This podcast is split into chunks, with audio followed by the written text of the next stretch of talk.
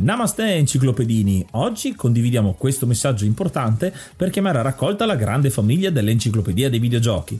È passato ormai qualche anno dalla nascita del progetto e per continuare a creare contenuto abbiamo tanto bisogno di voi. Il computer con il quale realizziamo tutto il materiale dell'enciclopedia dei videogiochi, dal podcast alle grafiche, ai video, alle dirette, eccetera, dopo 12 anni di onorato e fedele servizio ci sta abbandonando con una rapidità preoccupante che ha reso quasi impossibile continuare a creare contenuti. Quindi, se volete, potete contribuire dandoci una mano andando su enciclopediadeivideogiochi.it e cliccando supporta il progetto. Ogni donazione ci permetterà di sostituire l'attrezzatura fondamentale e necessaria a tenere viva l'enciclopedia. Crediamo che l'unione faccia la forza ed in questo momento ne abbiamo proprio bisogno. Da 5 anni cerchiamo di regalare emozioni, condivisione, informazione su un tema a tutti noi tanto caro, i videogiochi. Grazie a voi potremo continuare a farlo senza il rischio di dover fermare tutto il nostro malgrado. Grazie di cuore a tutti.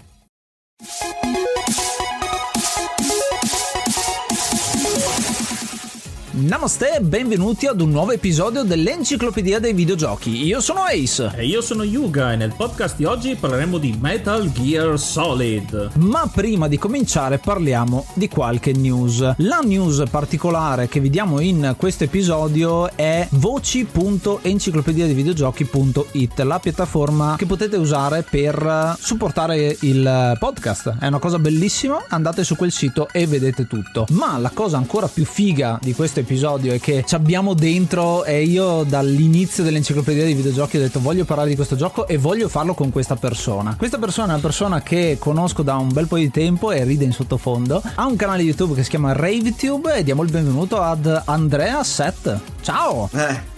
Ciao a tutti, ma che bella presentazione, veramente professionale, bellissima.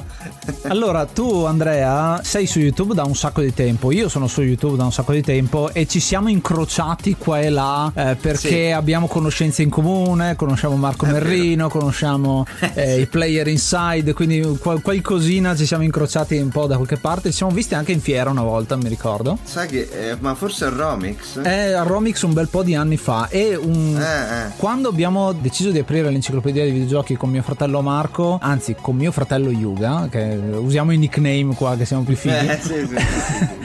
Ma una cosa che ho detto è: mi piacerebbe avere degli ospiti all'interno delle, degli episodi e voglio parlare di Metal Gear Solid e voglio farlo con questa persona perché questa persona ne sa tantissimo, secondo me, di questo gioco e soprattutto ha tantissime cose che non sono banali rispetto al gioco perché il gioco è stra conosciuto, lo, lo sanno in molti, lo conoscono in molti quello che è il gioco in sé, ma alcuni retroscene e cose del genere le sa solo lui o comunque ci ha lavorato molto lui proprio perché vedi la passione che traspare nei tuoi occhi e anche eh, anche nelle, nelle, tue passioni, nelle tue passioni varie. Un po' l'introduzione te l'ho fatta io, ma perché tu vorrei. Perché sei così legato a Metal Gear Solid? Ti chiedo. Ma innanzitutto, veramente parole bellissime e ti ringrazio. Per la considerazione ti vorrei dire che sono felice che tu abbia pensato a me. Perché onestamente ogni volta che si parla di sto gioco uno punta a chiamare, a considerare quelli più famosi solo perché sono più famosi. E magari tante volte le cose che loro sanno le hanno prese dai miei video.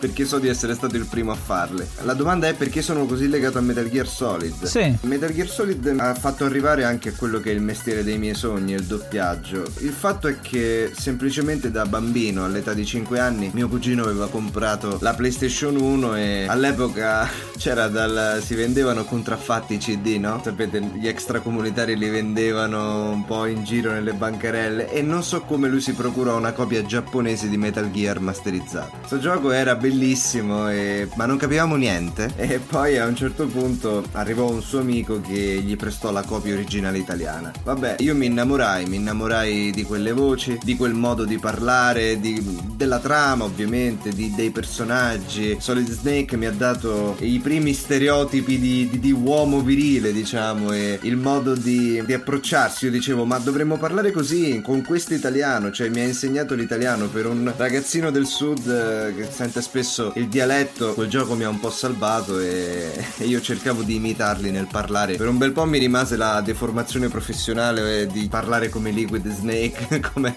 Andrea Piovanne che oggi posso vantarlo come collega. Abbiamo doppiato insieme il cartone animato Alpacar. E niente, quindi me lo sono sempre portato appresso, da lì uscì il 2 e non ho mai smesso di seguire la saga. Non lo so, me ne sono innamorato. Forse perché già da piccolo avevo la sensibilità di percepire la profondità di quella trama. Adesso scendiamo un po' più nel dettaglio, ma hai detto una cosa che secondo me è importantissima e che adesso stuzzico Yuga su una cosa, perché tu hai detto sì. che Metal Gear Solid, eh, o meglio Solid Snake e Liquid Snake parlano in maniera particolare e tu li imitavi. E a sì. me ricorda Yuga quando guardavamo i Cavalieri dello Zodiaco e il loro modo di parlare, tutto con voli pindarici di questo e quell'altro. E non so se te lo ricordi anche tu, Marco. Beh, sì, era ah, molto teatrale. Sì, infatti, se non ricordo male, ma proprio in un'intervista con i doppiatori avevano messo a posto della poesia italiana in alcuni ragionamenti dei vari cavalieri, cioè proprio cambiando il doppiaggio originale, il, il dialogo originale, per fare un po' di cultura. Quindi, sì, mi ritrovo un po' in, in questa situazione. Poi si sa, tutto quello che assimili da bambino, tra i 5 e i 10 anni, ti ci leghi indissolubilmente. Facendo la citazione dei Cavalieri dello Zodiaco, è un po' strano vedere un cavaliere che sta combattendo la mo- alla morte con colpi da poteri incredibili per parlare lo spirito guerrier che entro mi rugge. Fa stranissimo, però sì. effettivamente l'hanno fatto. Ma loro erano così belli nel loro essere teatrali, anche quando Pegasus aveva un'erezione verso Atena, tipo magari lo diceva tipo sento il mio corpo risvegliarsi, non tutto ma almeno in parte. Era, è un modo bellissimo per dire mi hai fatto rizzare il pisellino, scusate la volgarità, però era per far capire che sì, c'era una certa ricerca di linguaggio che oggi non sarebbe possibile perché oggi tutti a rompere un po' le palle con eh la fedeltà, la fedeltà e vanno su internet e vedono il giapponese ma non dice quello. L'adattamento fantasioso di una volta ci dava anche dei pezzi aggiuntivi all'intrattenimento. Nel bene e nel male effettivamente. Eh, nel bene e nel male, bene nel male. Nel bene e nel male è una cosa che ci porteremo dietro in questo gioco, ma una cosa che non è stata cambiata è la musica. Adesso sentirete la musica introduttiva e poi passiamo alla fase 2.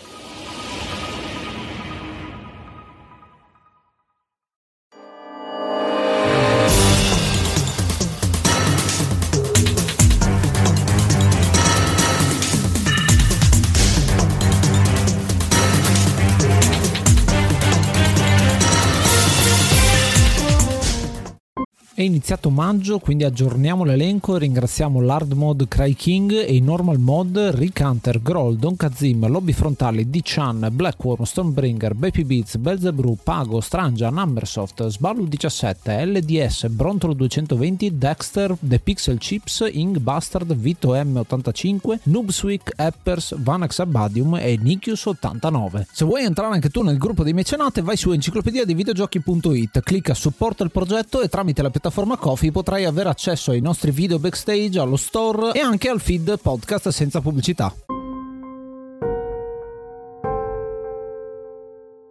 Il gioco di oggi è Metal Gear Solid, uscito nel 1998, sviluppato e pubblicato dalla mitica Konami ed è uscito per la prima PlayStation ed è un gioco di genere stealth a tema spionaggio a tempi, a tempi contemporanei. La cosa interessante di Metal Gear Solid è che non ha un numero dietro, nonostante non sia il primo gioco della serie, perché ci sono altri giochi ideati da Hideo Kojima e lo diciamo la prima volta perché lo ripeteremo all'infinito perché è sinonimo proprio di questa saga, che ha creato il primo Metal Gear e il secondo Metal Gear 2 Solid Snake per MSX2, che è una console pochissimo conosciuta in Europa e anche in America, proprio perché è una cosa più asiatica, giapponese, ed è un uh, seguito, anzi inizialmente doveva essere un remake del secondo e invece è stato creato questo Metal Gear che prende il sottotitolo di Solid per tanti motivi, perché è il primo gioco in cui abbiamo una grafica 3 3D, siamo nel 98 in cui il 3D andava tantissimo, era molto molto in voga e quindi solid perché è un modo per dire guardate che c'è un poligono 3D solido e anche una presa in giro di Square perché Square, la, una casa rivale insomma della Konami, era bidimensionale, uno square, un quadrato e solida invece un cubo e quindi facciamo meglio di voi in sostanza. Bravissimi, siete documentati. E poi, e poi anche perché il protagonista si chiama Solid Snake, questo personaggio fantastico che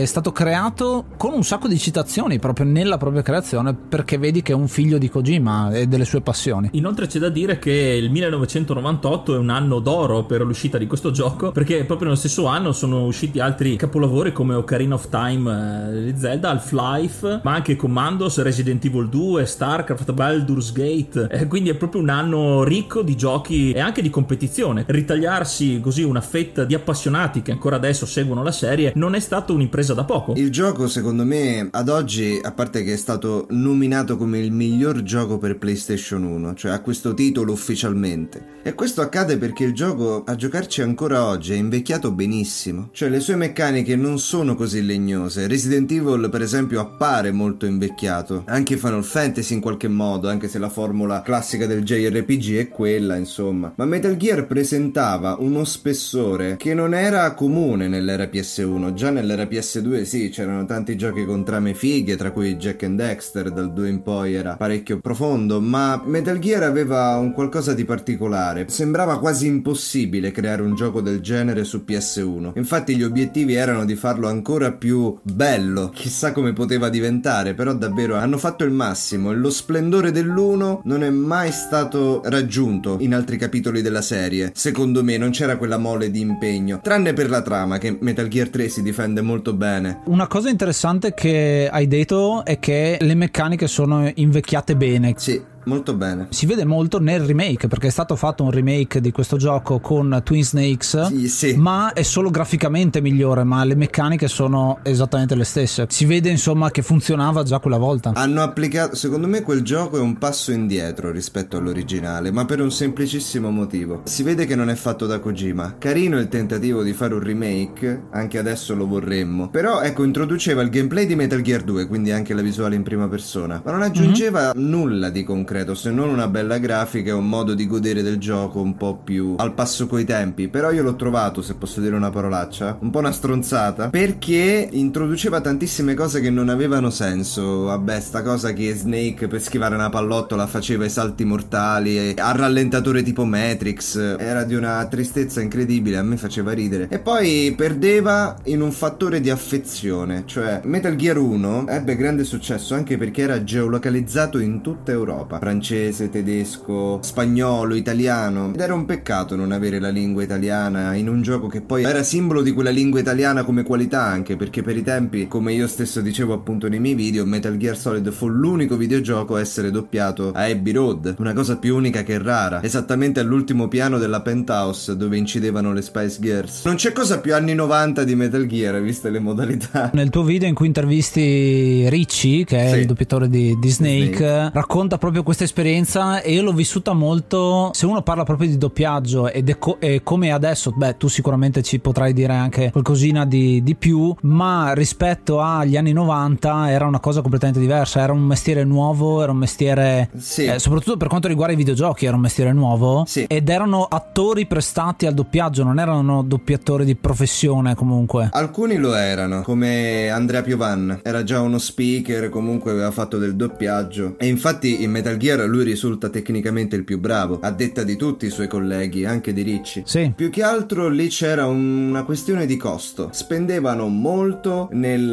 pagare gli studi, nel caso di Abbey Road, perché solitamente neanche quello. E poi volevano andare a compromessi con gli attori, solitamente prendevano gente che viveva a Londra. Volevano originariamente chiamare un cast milanese per Metal Gear, ma immaginatevi di pagare le spese di viaggio per una decina di persone. Non volevano fare questa cosa. E a quest'ora avremmo avuto forse Balzarotti su Snake, moneta da qualche parte, insomma, ma sono contento della scelta perché sono venuti fuori dei caratteri genuini da quel gioco. Ricci è perfettamente integrato secondo me con Snake come Marinoni è davvero Otacon ed è davvero Grey Fox perché chi li ha messi su quei caratteri ci ha visto lungo. Poi non molti sanno, l'abbiamo detto in una live con Andrea Piovan, cioè che Alessandro Ricci era in qualche modo il supervisore italiano di Metal Gear, quindi era anche quello che si occupava della trasposizione dei messaggi dei supervisori giapponesi che venivano apposta a vedere l'incisione italiana e anche quella francese e anche quella tedesca, perché venivano fatte tutte nella stessa settimana e nello stesso posto. Quindi ci fu un lavoro incredibile che molti sottovalutano, sono i doppiatori più fortunati di sempre perché hanno inciso in condizioni invidiabili. Poi, senza soffermarmi troppo sul doppiaggio, secondo me con tutti i difetti che c'erano, a livello di resa comunque rendeva tanto. Sì, i difetti erano di inesperienza perché molti non erano abituati a quello, magari qualcosina di dizione, ma nel complesso hanno davvero portato con dignità il lavoro a casa rispetto a tanti altri doppiaggi come Spiro 4, che posso affermarlo pubblicamente, fa obiettivamente cacare.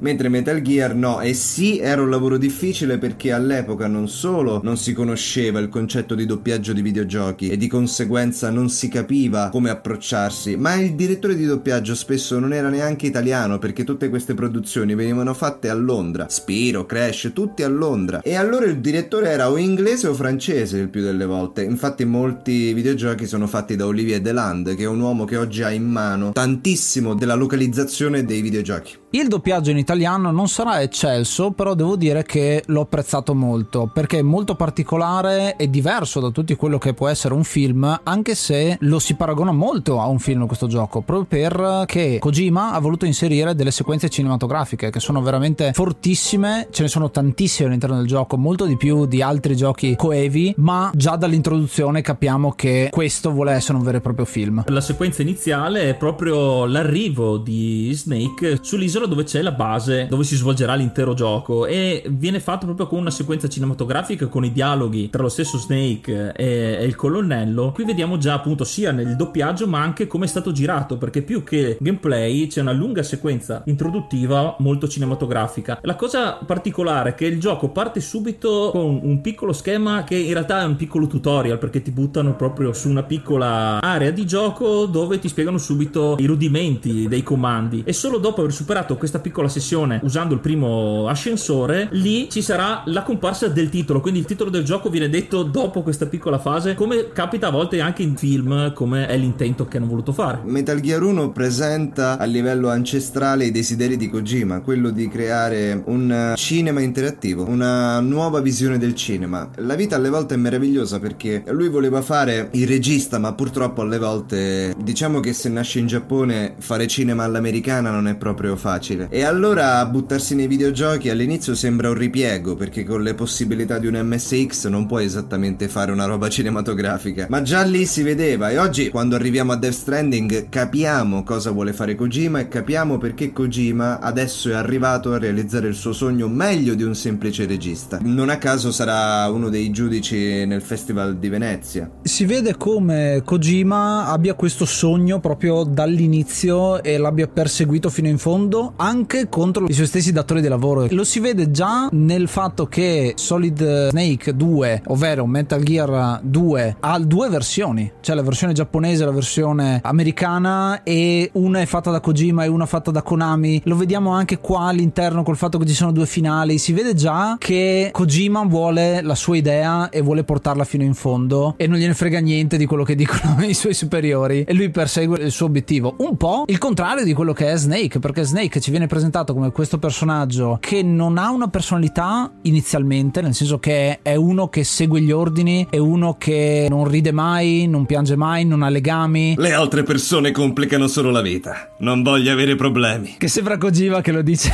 Konami, però. però si vede come sia le- le- legato e come voglia rappresentare quello che è il suo ideale e probabilmente anche quello che è il suo desiderio di Hollywood, di questo personaggio che è una star che viene plasmata plasmata con riferimenti a Snake Plissken, quindi a Kurt Russell, a Jean-Claude Van Damme come viene presentato inizialmente, doveva essere questo eroe di guerra ma non muscoloso come Schwarzenegger, un po' più lungilineo, tipo gatto. Fondere il carisma dell'agente segreto col soldato. E quindi si vede come ci siano questi riferimenti all'estero, all'America, e creare questo personaggio con un passato misterioso che alleva lupi in Alaska, quindi molto particolare come personaggio. E il gioco viene presentato inizialmente proprio così, con questo personaggio che segue gli ordini e noi veniamo calati nella sua parte, e poi pian piano si evolve nel corso della storia. Abbiamo una missione iniziale che ci viene presentata quasi subito con l'introduzione.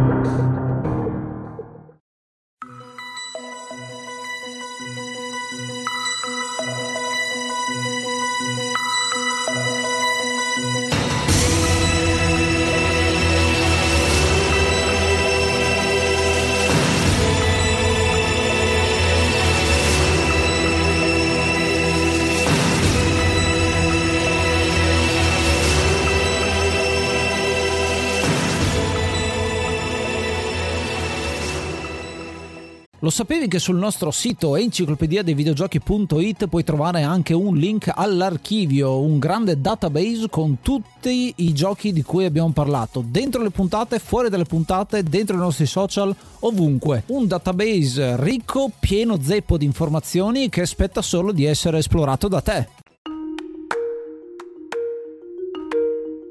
È preso anche dei film di Rambo, perché come ci viene spiegato, come ci viene fatto vedere, Snake viene prelevato da, dal colonnello e gli viene messa davanti questa missione e, e, lui dice proprio guardate che io non ho detto di sì, ma tu sei un soldato, vai tranquillo e continuano a spiegargli le cose, come anche in Rambo che glielo vanno a prendere che lui è tranquillo per tornare in azione perché sanno che lui è un soldato, quindi la indole lo chiama e quindi lui seguirà l'istinto. La missione è infiltrarsi nella base di Shadow Moses, che è una vecchia base di stoccaggio di testate nucleari in disuso che è stata conquistata da un gruppo terroristico che sta minacciando gli Stati Uniti di lanciare appunto una testata nucleare in cambio di qualcosa di molto particolare che scopriremo all'interno della storia, ma ci viene solo detto che vogliono i resti di un certo Big Boss. Big Boss viene introdotto in questo gioco senza spiegazione. Se uno ha giocato i giochi precedenti sa chi è Big Boss, perché appunto è l'antagonista di entrambi i titoli usciti per MSX2 e qua appunto abbiamo questo setting che intanto ci fa capire che il gioco è ambientato dopo gli altri due precedenti predecessori. Diciamo che le informazioni che vengono date, e questo è un altro modo di fare storytelling, secondo me molto interessante. In passato nell'enciclopedia dei videogiochi abbiamo visto come raccontare una storia senza didascalia, ma tramite quelli che sono i journal, i diari, i pezzi di lore che sono sparsi in giro. In questo caso sono i personaggi che parlano della storia e espongono, ma sono informazioni riservate, quindi quello che noi sappiamo è una parte della verità e solo pian pianino capiamo cos'è vero e cos'è finto, perché ci sono sono tantissime cose che ci vengono dette che non sono come sembrano. Diciamo che la cosa figa, la cosa davvero figa è che per la prima volta l'utente che gioca al videogioco si sente parte del complotto, nel senso capisci cosa vuol dire essere fregato da chi ti fa il triplo, il quadruplo gioco.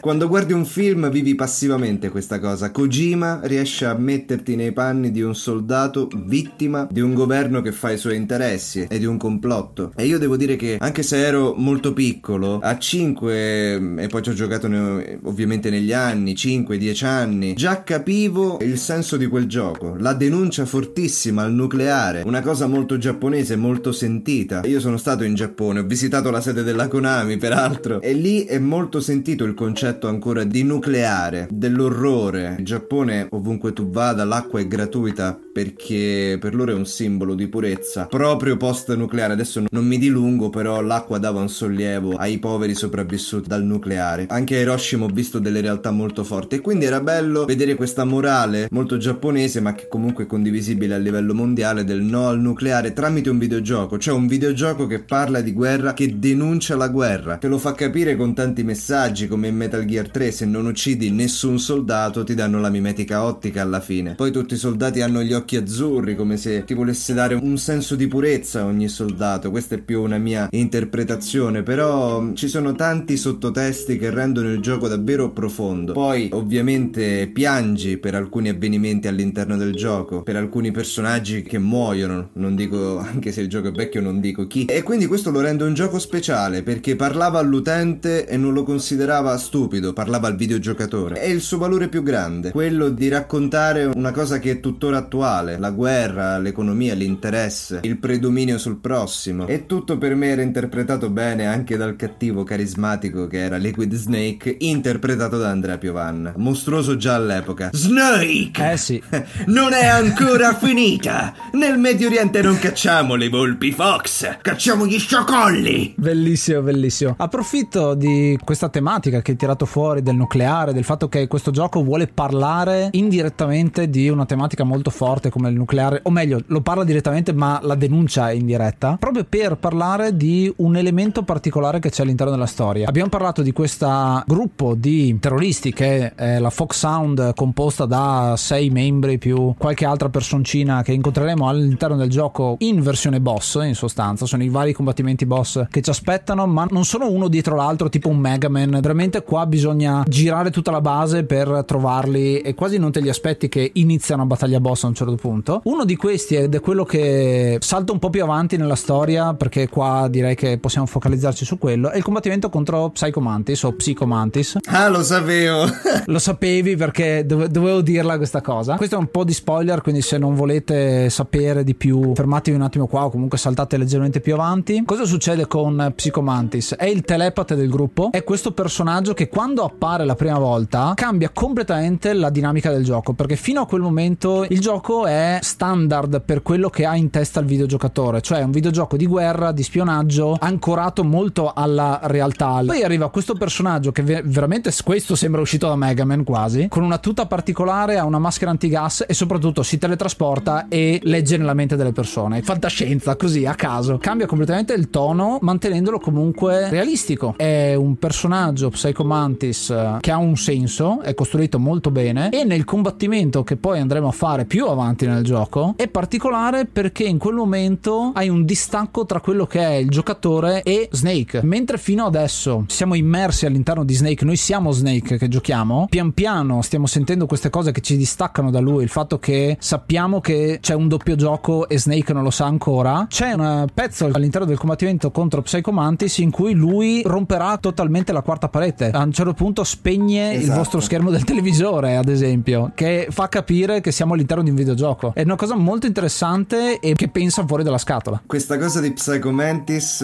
è fuori di testa, è tuttora ineguagliata. E il discorso di far vibrare il joystick ti fa davvero credere che lui stia agendo con il suo potere. Cioè, all'epoca non era scontato pensare questo. Un game designer che dice rendiamo questa cosa molto vera, molto credibile, facciamo addirittura che il personaggio del videogioco agisce con il suo potere nel mondo reale ti fa muovere il joystick, ti legge i dati di gioco. Se hai i dati di giochi Konami tipo Castlevania, lui lo saprà. Ed era assurdo, poi dovevi cambiare controller per non farti leggere la mente. È un gioco che tuttora mi insegna qualcosa, nel senso che mi stupisce perché lo stavo rigiocando su tablet, emulato, e non potevo cambiare controller. E allora scopri che devi morire la prima volta e poi dopo che muori il colonnello ti chiama e ti dice c'è qualche motivo per cui non riesci a cambiare il controller, eh? Ebbene, allora prova a distruggere le statue con la sua faccia. Naomi Hunter, Mantis si inorridisce di fronte al suo aspetto fisico. Distruggi le statue. Quindi è un gioco che ha 3000 segreti il discorso di fotografare i fantasmi. Incredibile, incredibile, non, non ci si crede. Un po' all'interno dell'enciclopedia noi l'abbiamo visto questo metagioco quando abbiamo parlato ad esempio di Stanley Parable in cui c'è il narratore che parla a Stanley che però siamo noi e quindi sei all'interno di un videogioco ma il narratore sa che sei all'interno del videogioco quindi tutti questi momenti che ti annodano il cervello direi che ci sono anche oggi ma qua stiamo parlando del 1998 quindi 22 anni fa già c'erano queste cose e non sono niente male anzi ti stupiscono veramente tanto io non sono un'enciclopedia vivente di videogiochi ma una cosa che mi ha stupito a questi livelli di recente è stato giocare Uncharted The Golden Abyss cioè l'abisso d'oro su PS Vita. Quando ho visto che per uh, visualizzare una pergamena ti veniva chiesto di metterla alla luce e tu dovevi fisicamente metterla o alla luce del sole o alla luce di una lampadina beh lì ho assistito a una cosa del genere ma parliamo di una console che si presta a catturare luce foto touchscreen quindi ci giochi molto con questa rottura della quarta parete ma Metal Gear farlo nel 1998 rimane per questo un gioco pazzesco a me viene in mente ad esempio la rottura della quarta parete la prima la fa proprio che per metterti in contatto con un personaggio ti dice di sintonizzare la radio a una certa frequenza che si trova sul retro della confezione del CD. Ti dice Baker di guardare il retro del CD per contattare poi la ragazza ah. Meryl. Esatto, che poi in un certo senso un CD, tu un disco, tu ce l'hai già e quindi all'inizio dici che, che CD, devo andare a trovare un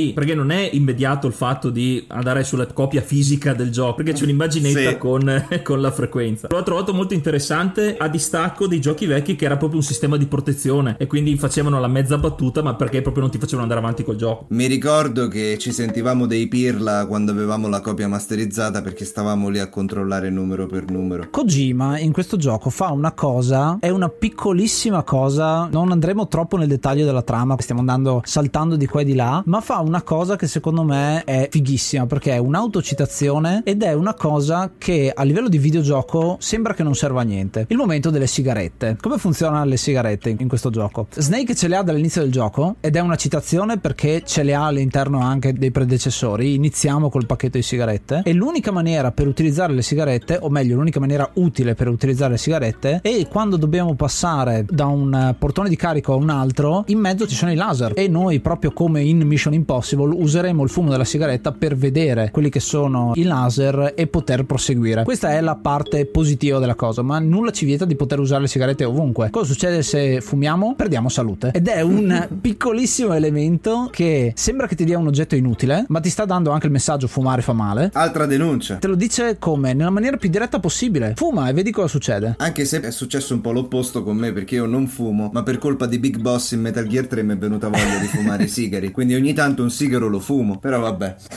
e perché Big Boss fuma sigari? Perché ce l'ha più lungo di Snake. Comunque questa cosa delle sigarette però non ti viene detta dal gioco, quindi è una cosa che devi provare tu. Però la cosa che mi viene in mente è che tu vedi nell'inventario le sigarette, le provi, vedi che perdi salute. Quindi vabbè, dici è solo un nino, non, non lo userò mai. Quindi non è immediato, quindi non ti viene da usarle. quindi è proprio anche l'attenzione, l'attenzione del dettaglio. Dici sì, ok, di base non, non, mi servono, sembra un oggetto inutile, ma in questo caso qua ti fa fare un passo in più, un, un piccolo ragionamento in più, secondo me. Eh sì, è perché è anche legato al mondo dei film, perché c'è lo stereotipo del fumo della sigaretta negli spionaggi sì. che mostra il laser. Si vede in Mission Impossible, ma in tantissime altre citazioni. E proprio se uno conosce i film, conosce questo stereotipo, insomma. Duro che fuma è un cliché. Alla fine ci faremo strada all'interno di Shadow Moses, passando tra pistoleri incredibili, ninja corazzati con tutte invisibili e, e tanto altro. Ovviamente tutti questi sono personaggi all'interno del gioco che diventa sempre più fuori di testa. C'è un ninja robot, c'è il Psycho Mantis che è un telepate, abbiamo uno sciamano gigantesco con una mitragliatrice che non so come fa a portarla perché deve avere degli avambracci incredibili,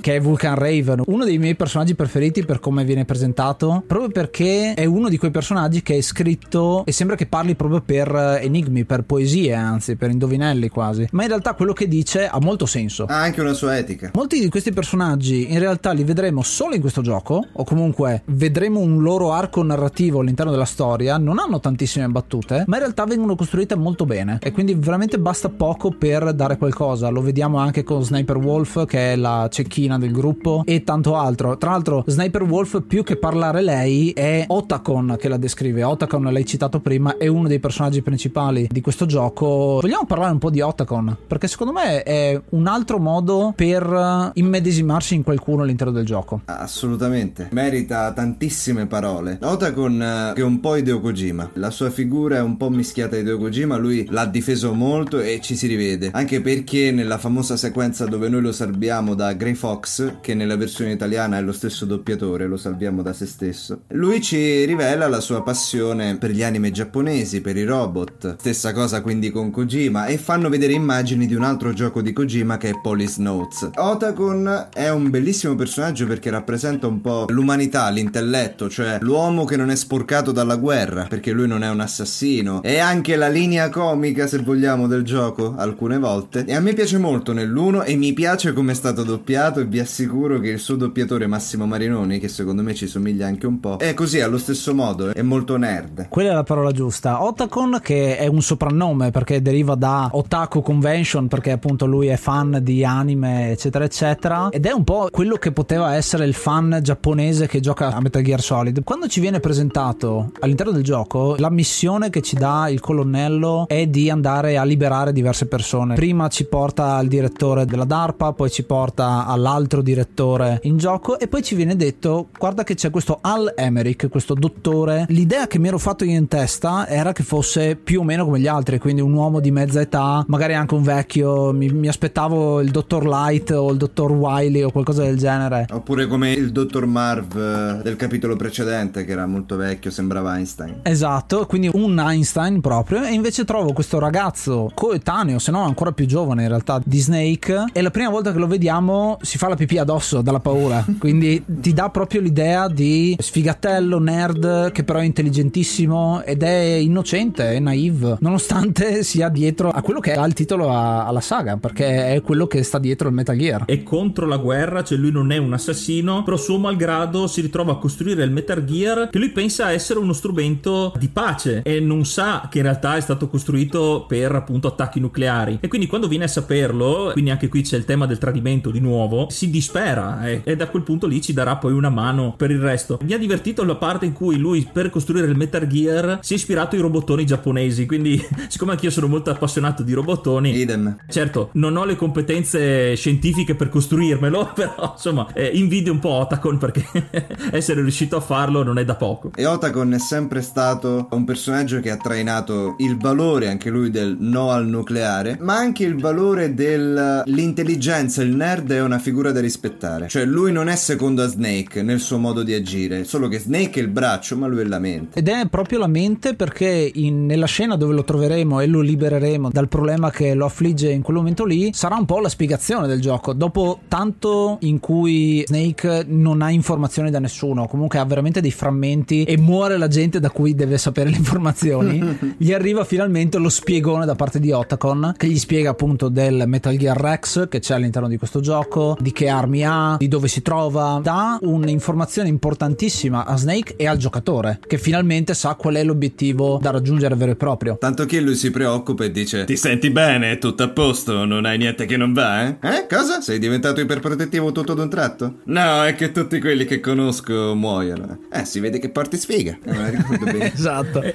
esatto, quindi fa anche un po' la parte, come dicevi, il comic relief, la spalla comica. È bello vedere all'interno della storia come comunque all'inizio Snake sia molto per le sue, cioè lui è uno che lavora da solo e si ritrova sempre più avanti nel gioco fino alla fine a costruire questa amicizia. Prima giusto per andare avanti con la storia, però poi alla fine secondo me si affeziona proprio a Otacon e quindi è anche un arco narrativo all'interno della storia molto importante. Noi riusciamo a empatizzare con Snake perché per quanto la sua vita sia molto distante dalla nostra, lui conosce la guerra, ha ucciso persone, ma tutti noi abbiamo dei sentimenti in comune con lui, cioè magari non ci fidiamo, ma poi troviamo l'amico, l'amico giusto che è Otacon. Abbiamo un vecchio amico che ci ha dato dei tormenti, Grey Fox, e soffriamo per lui. Abbiamo una sorta di figura genitoriale che non si sbilancia mai troppo, ovviamente non tutti, come il colonnello Campbell, e abbiamo un amore, come è stato per lui Meryl, quella figura a cui non ti vuoi affezionare, ma che pian piano entrerà a far parte di te. E inoltre, aggiungo, giustamente tu hai detto tutti i legami, ne manca uno solo di legame, ed è il... quello col fratello. Esatto, ed è il motivo principale per cui viene mandato proprio Solid Snake qua, perché esatto. il boss è Liquid Snake e non ha un nome così a caso, proprio perché è suo fratello. Eh sì, infatti anche il rapporto conflittuale tra fratelli, banalmente, ma qui poi entra in gioco il, con- il concetto alla Iena Pliskin di Fuga da New York che ci vuole un serpente per prendere un serpente, diciamo. Sì, un eh, criminale per prendere un criminale. Visto che abbiamo parlato di tematiche, di denunce, un'altra cosa è la tematica di cui parla questo gioco è il DNA e la funzione che ha il DNA, perché viene parlato Meraviglioso. Eh? Viene parlato tantissimo e ci sono alcune frasi che mi sono rimaste impresse con eh, il fatto che secondo Naomi, lo dice credo, l'essere vivente è creato per trasmettere il proprio DNA e questa l'ho trovata una, una cosa molto su più livelli perché effettivamente è così, ma è così non solo per uh, questione genetica, quindi questione puramente fisica, ma c'è questo accostamento tra quelli che sono i geni e il DNA e quello che è il destino delle persone, quindi il fatto che noi abbiamo scritto nel genoma cosa faremo da grandi e questa um, dicotomia tra seguo quello che sono oppure mi scrivo il mio futuro? Mi viene la pelle d'oca a sentire eh, eh. Eh. Infa- Hai preso un bell'argomento. Infatti lo stesso Snake dice a un certo punto un vero uomo non ha bisogno di leggere il suo futuro se lo crea da sé. Sì, esatto. È una cosa molto molto interessante e una visione alternativa di legare questo a una cosa puramente scientifica che è il DNA e i geni. C'è anche un sottotesto profondo. Intanto c'è una critica anche alla scienza, cioè questo tentativo di manipolare l'essere umano, di modificarlo, di renderlo più perfetto, come se noi fossimo accessori. E da piccolo mi chiedevo manipolare i geni, occhi azzurri, capelli biondi, no? Come fu per Liquid, dominanti, recessivi, modificarli in modo tale che tu abbia il solo il meglio dalle tue figure genitoriali. È molto profonda questa cosa e poi ci fa riflettere sul discorso del sì, in maniera quasi primitiva noi sentiamo l'esigenza, chi più chi meno, di tramandare il gene. Ma è davvero questo lo scopo? Perché io grazie a Kojima so, risponde, so rispondere alla domanda qual è il tuo senso della vita. Possiamo trasmettere la poesia, la cultura, la musica, delle cose che non sono vincolate e non ci imbrigliano col discorso del DNA, cioè non sono vincolate da questi fattori. Ecco perché Liquid è un perdente alla fine, perché lascia che la vita lo imbottigli, lo imprigioni in un percorso prestabilito che magari non esiste, non esisterà mai, ma lui ci crede. Visto che hai citato appunto Liquid, io l'ho trovato un personaggio a suo modo molto teatrale, perché anche la motivazione che ha, il fatto che lui sa che è il fratello genetico di, di Snake, però lui ha i geni non dominanti, quindi lui ha i geni da perdente, cioè lui crede questa cosa qua. E quindi lui appunto dice anche la frase il, il fratello di luce e il fratello d'ombra, uno nell'ombra dell'altro. Lo vedo molto come cattivo, il fratello cattivo da tragedia sì. teatrale, quindi anche lo scontro che hanno, il fatto che lui non, non demorde perché ci seguirà soprattutto nell'ultima parte del gioco con tutti gli scontri, sopravviverà a, di, a tutto pur di avere la sua, la sua rivincita, di essere lui l'unico. L'unico uomo che può stare a petto nudo in Alaska e crede di avere i geni recessivi. Io non... fa ridere però, fa ridere perché tu mi hai rubato tutto. Mi hanno dato i geni recessivi, ma se sei biondo di un metro e novanta coi muscoli e stai a petto nudo e prendi l'arsenale, cadi dai Metal Gear e sei vivo, vabbè però. Su questa cosa dei geni, il fatto appunto che Liquid cade con l'elicottero, casca, esplode, fa... Io a un certo punto pe- pensavo, cioè, pensando, e se fossero tipo tutti i cloni di Liquid diversi, che ogni volta ne, sbu- ne sbuca uno diverso. è vero, è vero, ci ho pensato anch'io. Che continua a spawnare come quelle coyote.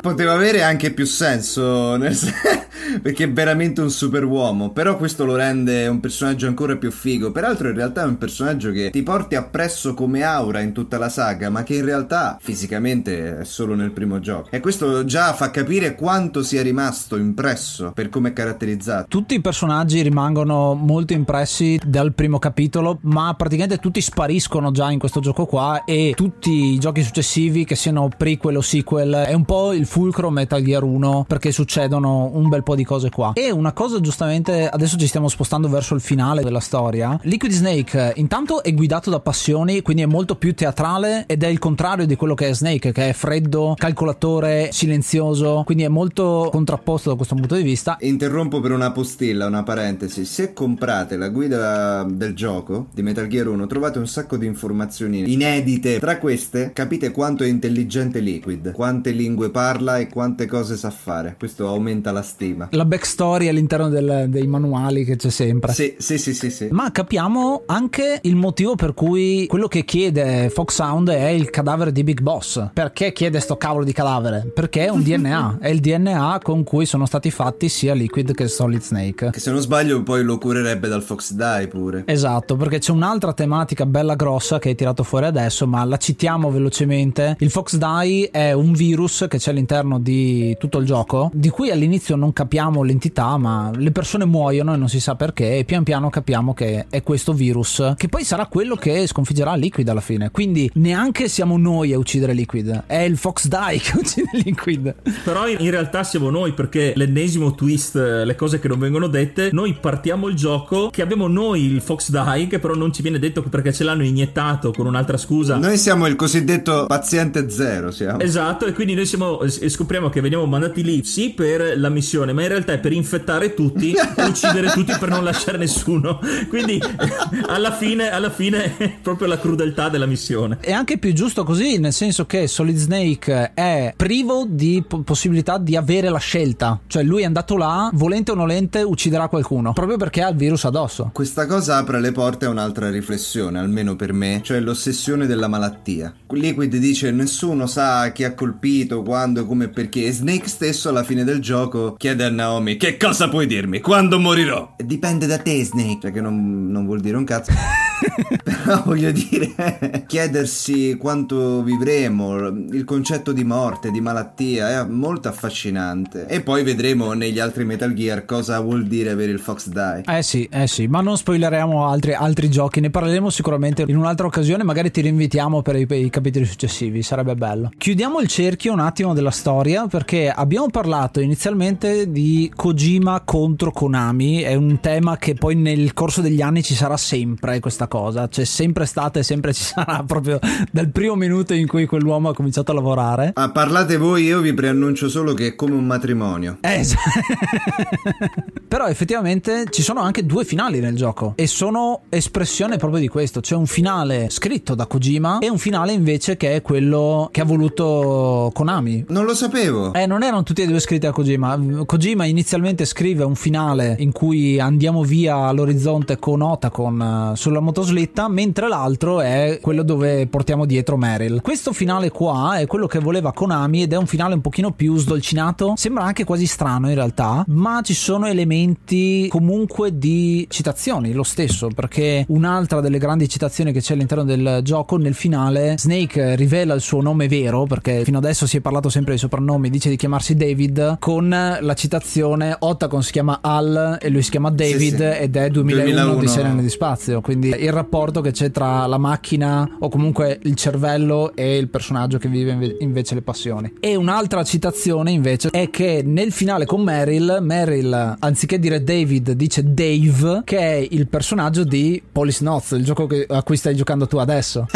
sì. Perché nel gioco Police Notes c'è Meryl e il suo collega appunto sì. si chiama Dave. Quindi è, sì, è veramente una serie di strizzate d'occhio una dietro l'altra. Alla fine sceglieranno quello di Konami come canonico perché si salva Meryl e Otacon dice che poi l'avrebbe raggiunto ed è vero, rimangono vivi entrambi e nel 4 li vediamo, no? Kojima non voleva fare un altro Metal Gear, lui voleva sempre cambiare gioco. Non gli è mai stato permesso e proprio come fu con Metal Gear 2 Solid Snake deve sempre tornare sulla sua creatura perché ah non lo fai tu, dice Konami, allora lo fa quest'altro che non è nessuno. No, stronzi, fermi lì. Allora torno, allora torno. Funziona sempre così, come quando vuoi cambiare giocattolo e dici allora lo diamo agli altri bambini. No, è mio, anche se non ci gioco. E quindi è la stessa cosa. Lo fece anche con Peace Walker perché stavano continuando senza di lui in maniera canonica, stavolta con Portable Ops e lui fermi tutti, ci penso io, lo faccio io. Peace Walker e ha pure smentito Portable Ops, quindi a un certo punto non ne ha potuto più. Per quanto riguarda Konami e Kojima come rapporto è davvero un matrimonio. Parte felice, all'inizio sono tutti contenti, i primi anni fanno la doccia insieme, guardano il tramonto, si addormentano nel divano, poi cominciano i primi problemi, i figli tutti stupendi, sono i giochi ovviamente, tutti belli, ma allora Konami era necessaria nella vita di Kojima ai fini di Metal Gear però, non ai fini della creazione di Kojima, perché Kojima se lo lasci libero, almeno con la maturità che ha adesso, ti tira comunque fuori dei giochi sì complicati, controversi, ma comunque unici. Però ai fini di Metal Gear non può esistere secondo me un Metal Gear senza, non dico senza Konami, ma senza una casa produttrice che gli dica aspetta fermati, non esagerare, perché Konami gli dava quel giusto freno, gli diceva sì fai questa cosa ma falla anche così. Ricordiamoci anche del pubblico, ricordiamoci anche del pubblico, quello che poi non accadde in Metal Gear 5 e, e lì si è spaldato tutto, peccato perché quel gioco ti mangi le mani, vorreste un DLC, ancora ci speri, ma non arriva. Un gioco bellissimo che poteva essere qualcosa di stupendo ma alla fine rimane un'opera incompiuta con l'amaro in bocca davvero a livelli incredibili. Si poteva concludere meglio questo sodalizio, però alla fine ci hanno dato tanti anni di piaceri e di bei giochi. Certo, un po' io provo sempre questa strana avversione perché dico "Ma che bello avere i Metal Gear nuovi", ma mi sento egoista perché dico "Sì, ma non era quello che voleva Kojima però". Cioè, belli Metal Gear nuovi, ma lui non voleva Metal Gear nuovi. Lui si voleva fermare, voleva fare dei quadri unici. Metal Gear 1 è un quadro e poi ne voleva fare un altro. Magari Death Stranding sarebbe arrivato prima con modalità diverse, non lo sappiamo. Ma va bene che la storia sia andata così perché a me piace anche Metal Gear Rising, paradossalmente. E poi questo ha, ha permesso l'introduzione di Raiden. Alla fine, secondo me, Kojima stesso ha un rapporto di fidanzamento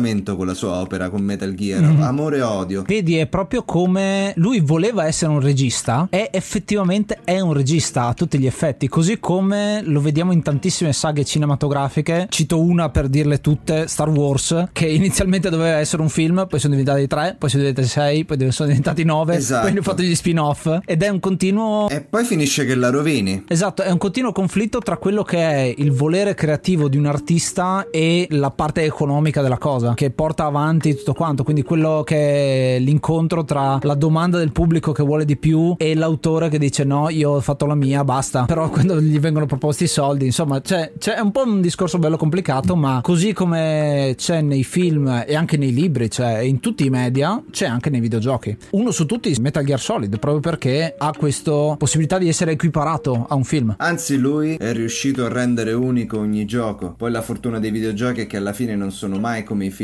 cambia il gameplay, la grafica negli anni, ti trovi davanti sempre a qualcosa di nuovo, unico a sé stante, ma con i film, già se superi la trilogia rischi di fare cacate. Se lui appunto con l'approccio da regista a fare più di tre capitoli, che lui già aveva fatto una trilogia, perché due su MSX, eh sì. uno su PS1, già lui si sentiva sazio. E quando tu però continui così nel mondo del cinema, inevitabilmente diventano delle cazzate il più delle volte. Anche Star Wars, lo stesso Lucas un po' l'ha rovinato perché gli altri capitoli prequel non piacciono a tutti, non sono come quelli vecchi, quindi bisogna stare attenti. Nel videogioco ti salvi un po', ma sempre, beh, oh, per me è meglio così, eh, perché io amo tutti i capitoli della saga, a me piace pure Portable Ops, eh, non, non, so che dirvi, ma è la verità. Phantom Pain è quello che mi ha fatto un po' scendere la lacrimuccia, ma da amarezza. La speranza è che sui videogiochi in particolare non finiscono come le serie tv, che anche lì scrivono una serie e poi vanno avanti per otto anni a fare centinaia di puntate dove alla fine si, si allunga il brodo e basta. Ma io sono certo che il prossimo videogioco sarà quello giusto per tutti. Mm-hmm. E secondo me sarà il Silent Hill mai nato. Ah, bello, bello, bello.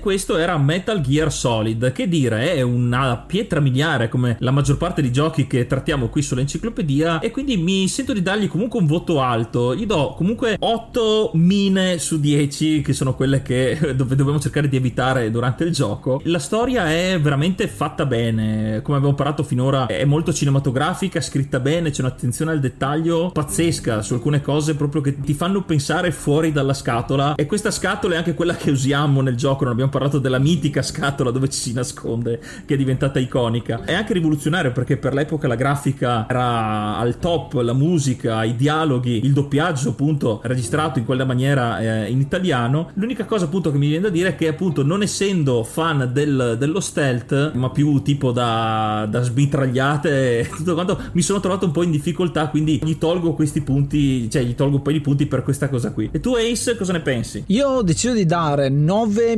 mimetiche ottiche su 10 perché ci inventiamo ogni tanto gli oggetti di gioco. Questo gioco quando è uscito, visto che sia io che Yuga non abbiamo vissuto tanto il periodo PlayStation 1, io ho avuto la possibilità di giocarci solo andando a casa di amici e giochi del genere in cui c'è poca cooperazione non è che l'abbia tanto approfondito, ma mi divertivo a vederlo giocare e poi appunto l'ho recuperato negli anni a venire, ma devo dire che per essere uscito nel 98 è veramente una roba fuori, fuori di testa, cioè incredibile che sia uscita una cosa del genere su PlayStation, che si è aggiudicato il decimo posto di gioco più venduto su quella console e quindi veramente merita tantissimo. Il fatto che sia stealth e che viene presentato stealth un po' mi puzzava, però devo dire che la trama e tutto quello che succede all'interno del gioco è un crescendo continuo di cose sempre diverse, cose sempre nuove e tutte le tue certezze vengono stravolte. Snake vive proprio un vero e proprio cambiamento fino alla fine con eh, combattimenti contro robot giganti verso, verso la fine con, con, eh, elicotteri che ti sparano addosso di tutto e l'ho trovato molto bello. L'unica cosa che manca al primo capitolo secondo me è proprio un discorso cooperativo ma è costruito così, è costruito perché ci sia un giocatore che si vive la sua esperienza. Manca quella condivisione ma non è stato scritto così insomma quindi l'unica cosa negativa che posso dire di questo gioco è questo. Aggiungo solo l'ultima cosa che riguarda Big Boss. Big Boss è un personaggio che non c'è all'interno del gioco perché è morto e si parla solo del suo cadavere, ma si parla molto di lui indirettamente. E questa è una cosa che io ho apprezzato tantissimo perché mi ha fatto venire voglia proprio di conoscere questo personaggio di Big Boss e quindi giocare i titoli precedenti e giocare i titoli successivi perché Big Boss sarà protagonista poi anche di altri titoli. Ed è una cosa molto interessante perché è presentato come un cattivo, è il boss finale, è il big boss quindi proprio ha quel termine molto da videogiocatore del boss finale, ma in realtà se uno pensa al sogno di Big Boss, a quelle che sono le sue motivazioni, sono più che legittime. E a me piacciono tantissimo quando c'è un cattivo che non è cattivo fino a se stesso, ma c'ha un obiettivo. E l'ho trovato molto interessante, quindi merita tantissimo. E il fatto che ci sia un gioco che parli di un personaggio che non parla perché è morto e non si veda neanche, ti fa salire tantissimo l'acquolina in bocca per, per saperne di più. E tu Andrea cosa, cosa dai a questo gioco? Io gli do 10 bandane su 10, voglio dire che concordo con tutto quello che hai detto. Allora, gli do 10, ma se dovessi scindere darei alla grafica 9. Non gli do 10 perché all'epoca mi colpì il fatto che non ci fossero full motion video. Ogni tanto senti la mancanza dei filmati per vedere meglio le facce e tutto. Questo veniva compensato un po' dal codec, ma alla fine è una stupidaggine. In termini di gameplay, giocabilità, trama, doppiaggio e tutto, è perfetto. E se non avete vissuto quell'epoca in cui il gioco uscì, non lo potete capire fino in fondo, perché oggi siamo saturi di cose fatte bene. Mi limito a dire questo e ad oggi, soprattutto contestualizzandolo nella sua epoca, non riesco a dargli un deficit. Per quanto riguarda l'esperienza prettamente single player, quando gioco un Metal Gear io voglio un rapporto di intimità, voglio fare l'amore io da solo col gioco. Non mi piacciono le orge. Che dire? Mi avete fatto sviscerare davvero tanto come mai prima d'ora questo gioco mi avete fatto riflettere parecchio.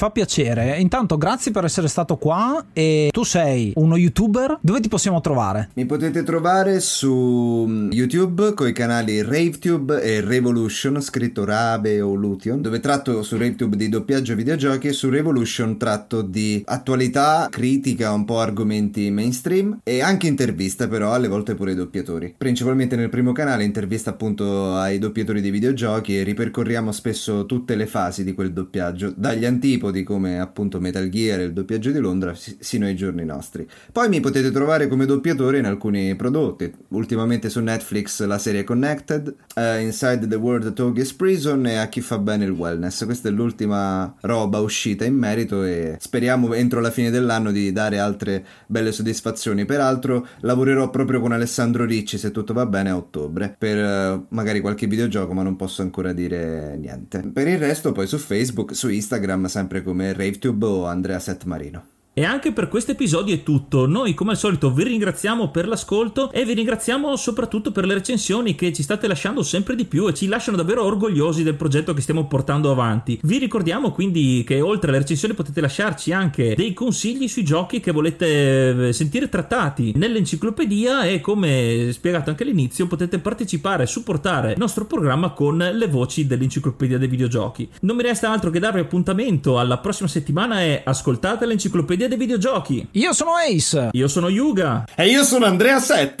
alias RaveTube. Che bello dire queste cose. Namaste and be brave.